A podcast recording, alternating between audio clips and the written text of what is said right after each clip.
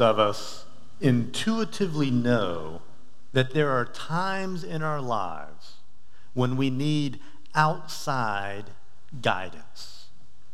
If you want to improve your golf game, you go to a golf course and you get a lesson from a golf pro.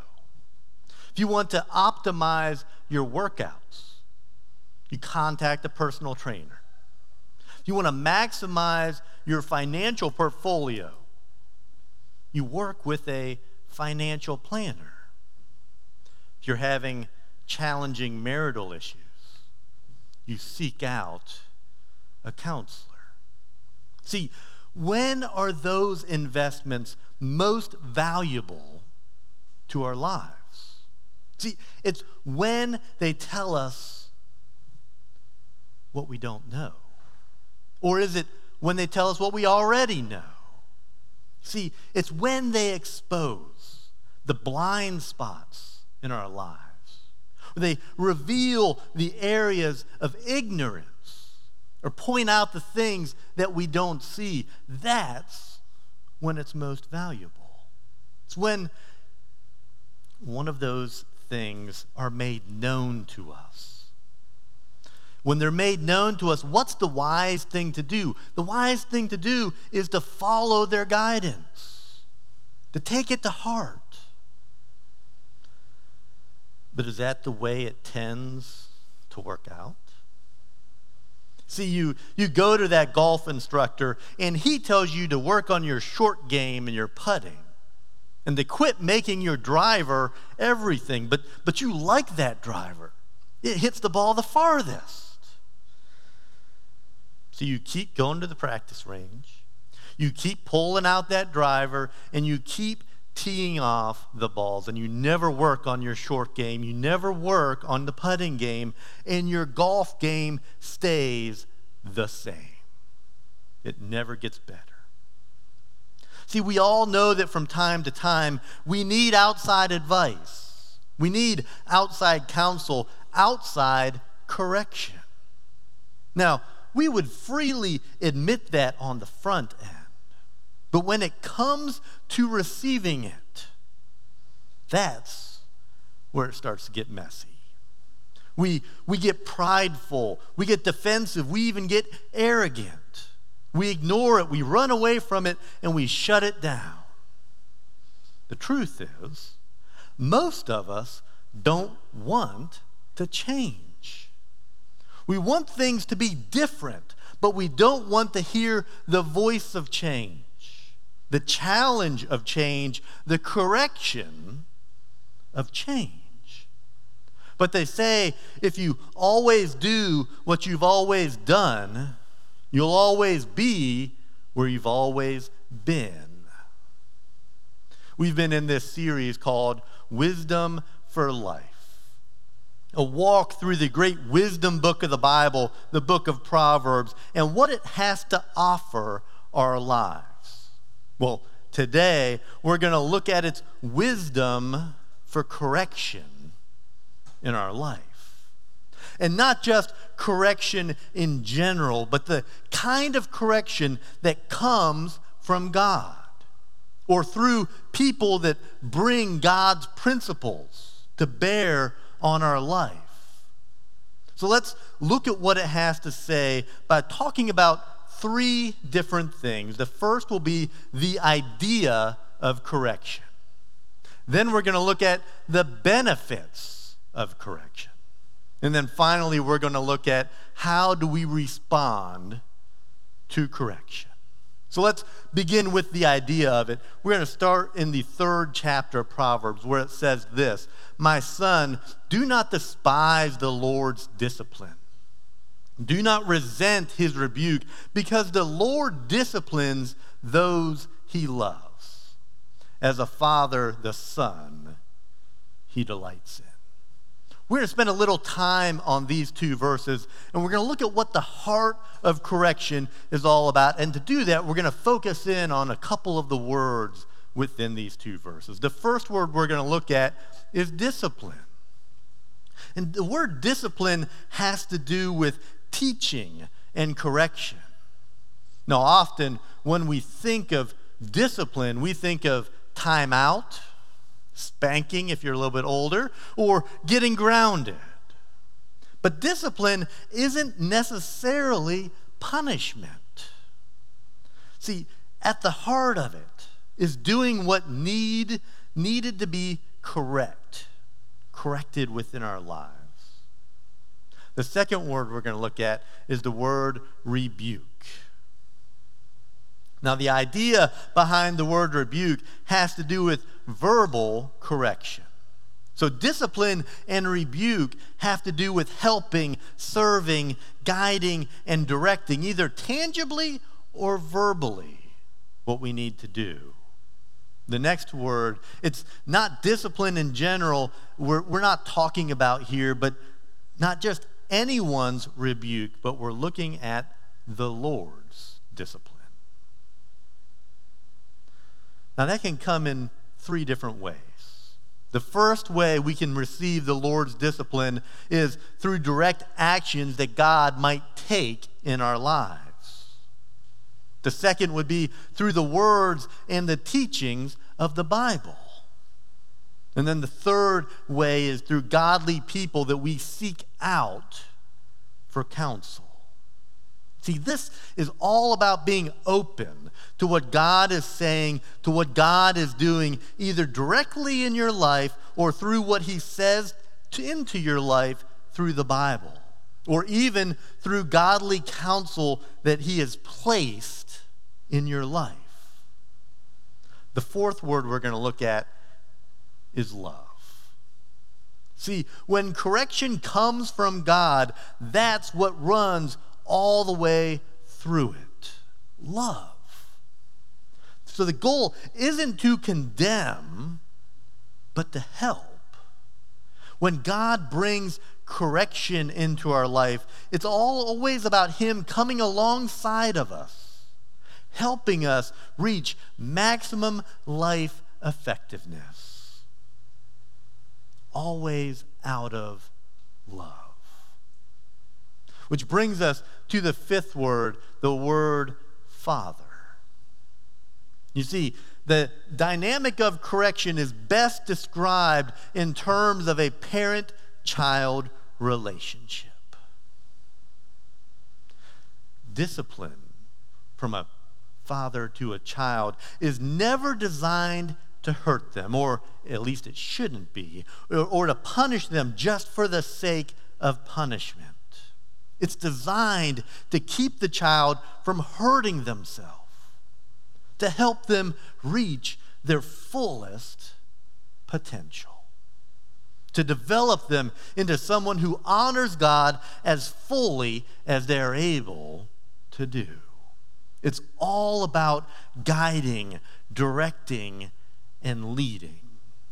It's more like helping them to cross a street without getting hit by a car than it is being the sin patrol.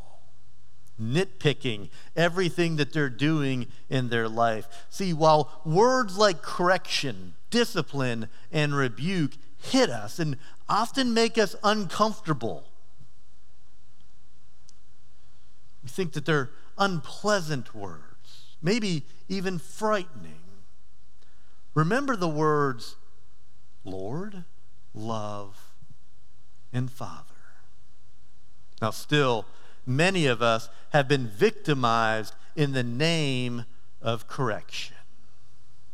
We've had people judge us unfairly or refuse to give us grace or, or put our life under a magnifying glass. Take it upon themselves to find fault in everything that we do. Maybe you had a parent who used discipline in a harsh or even abrasive manner. Many of us have experienced discipline or rebuke in ways that are demeaning, disparaging, or hurtful, in ways when there was no love. But don't let your past, don't let that past, don't let that hurt, don't let the sins of other people keep you from the love of God. from what the Bible is offering us here because it's important. Let me read it to you again, this time in the message paraphrase.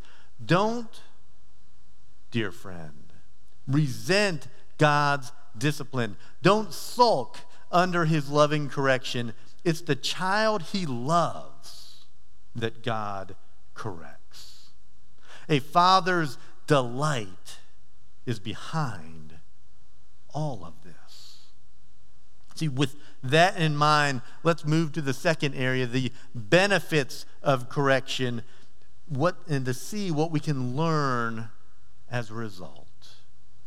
Proverbs chapter 12 says this To learn, you must love discipline. It is stupid, it's a harsh word.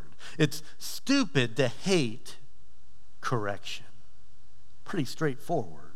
So, the first benefit of discipline is it's the way that you learn. When you're corrected, you learn. When you're disciplined, you learn. If you resist it, if you run from it, if you hide from it, ignore it, refuse it, Proverbs says you will remain stupid. Now, the word stupid used here, the Hebrew term ref- referred to a dumb animal. Certainly not something to aspire to. The Bible tells us when it comes to discipline to welcome it, to embrace it in your life. Another benefit we see in Proverbs chapter 10 where it says, He who heeds discipline shows the way to life, but whoever ignores correction leads others astray. The second benefit is that it helps you help other people. See, when we are teachable, we can teach others. But if you aren't open to correction, then any influence you have on others, any leadership that you have over others, any impact is going to be a negative one. Let me focus on leadership. You know, the, the definition of a leader is simple look over your shoulder.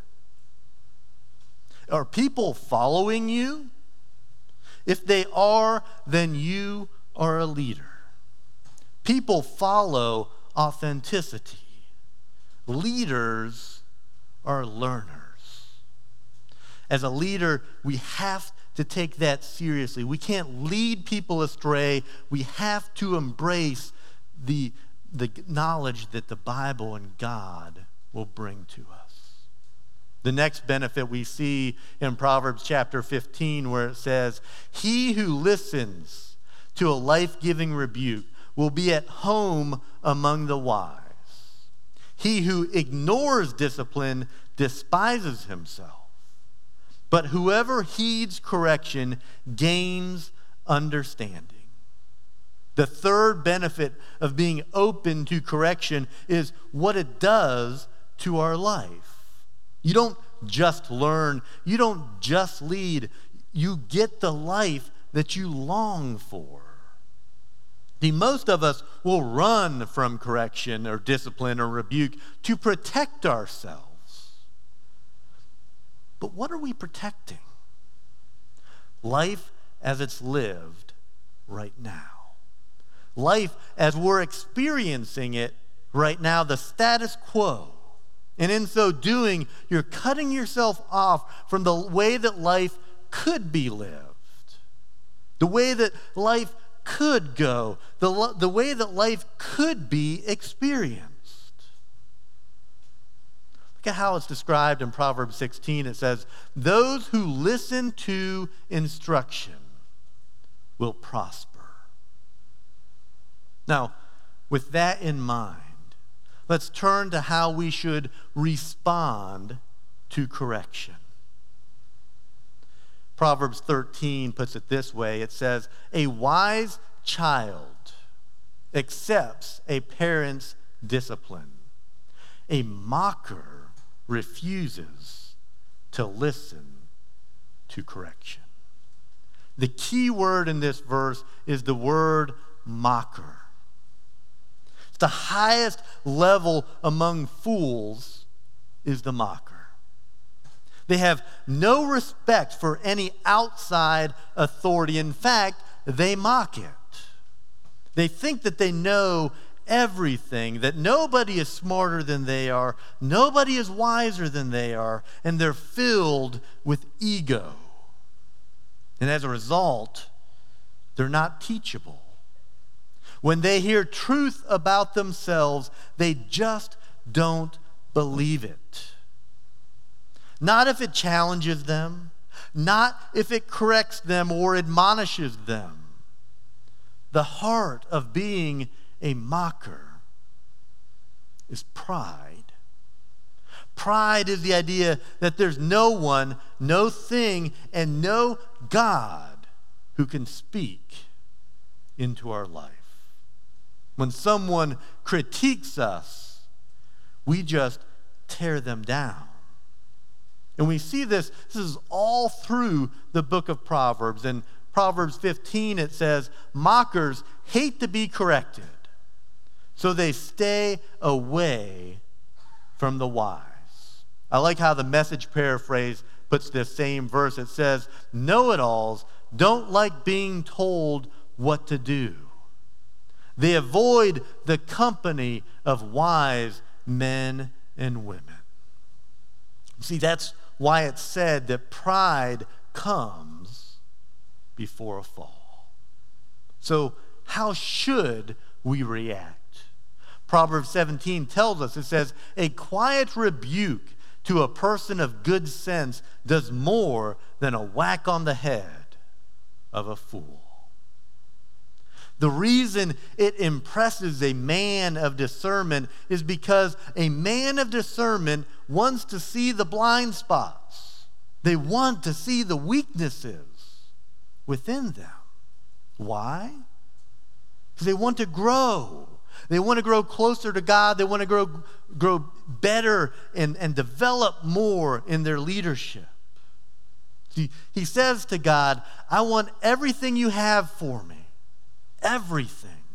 Which means I want to hear everything that you want to say to me, all of the rebuke, all of the discipline. I need it so that I can get better. The simple advice of Proverbs chapter 19 and verse 20 is given over and over again. It says, Get all the advice and instruction you can, so you will be wise the rest of your life. So that is what Proverbs has to say about correction. Now, here's how I want to, to end today. I, I want to offer you a word of correction, and I hope that you'll be open to it. And it comes from Proverbs chapter 29, verse 1, which says this It says, Whoever stubbornly refuses to accept criticism will suddenly be destroyed beyond recovery. Where right now do you know that you have given a healthy, helpful, true word about pride in your life? Maybe it was from scripture. Maybe it was from something that happened in your life. From maybe it was from someone who gave it to you on behalf of God in loving counsel. And right now, you're just blowing it off. You're giving in to stubbornness. You're giving in to pride and ego. You are becoming a mocker. Here's what I would challenge you the most it's that word of correction that you've received over, from multiple sources over a long period of time, and it seems to come to you over and over again, person after person, in situation after situation. And yet, you ignore it time and time again. My advice stop it. Because what Scripture says is true. A life that leads to one thing if you follow down that path, and it is sudden destruction. That's the reason the Bible says that it will be sudden, is because you've been building towards that for a long time. But yet you don't seem to think that it's coming. But when it does, it will be sudden and it'll be irrevocable. It'll be thorough, the kind that can't be repaired. So I want to end today by just asking you some questions. Do you long for correction or do you run from it? Do you seek people out who might speak wisdom into you? And then do you accept that wisdom into your life and make the changes? Or do you do everything that you can to avoid having anyone say anything that might offer correction? Where do you know right now that God wants to correct you? And how are you responding? Are you a mocker with a closed mind to it? Or are you wise with an open mind? The last time you heard a correcting word, how did you respond? Did pride kick in? Where do you think you don't need correction? And what does that say about that area of life where pride might already have a hold on you? You see, that area where we don't think we need correction might be the very area that we need it the most. Tough questions. At least they were for me. Heavenly Father, Lord, I want to thank you for the wisdom that the book of Proverbs gives us. It gives us in light of correction. It helps us to realize that we have to be open to your correction. It helps us to realize the benefits of it and then how we should respond. God, help us to be open. Help us to let go of pride and ego, and help us to always seek your correction and to follow that guidance when we see it. In Jesus' name, amen.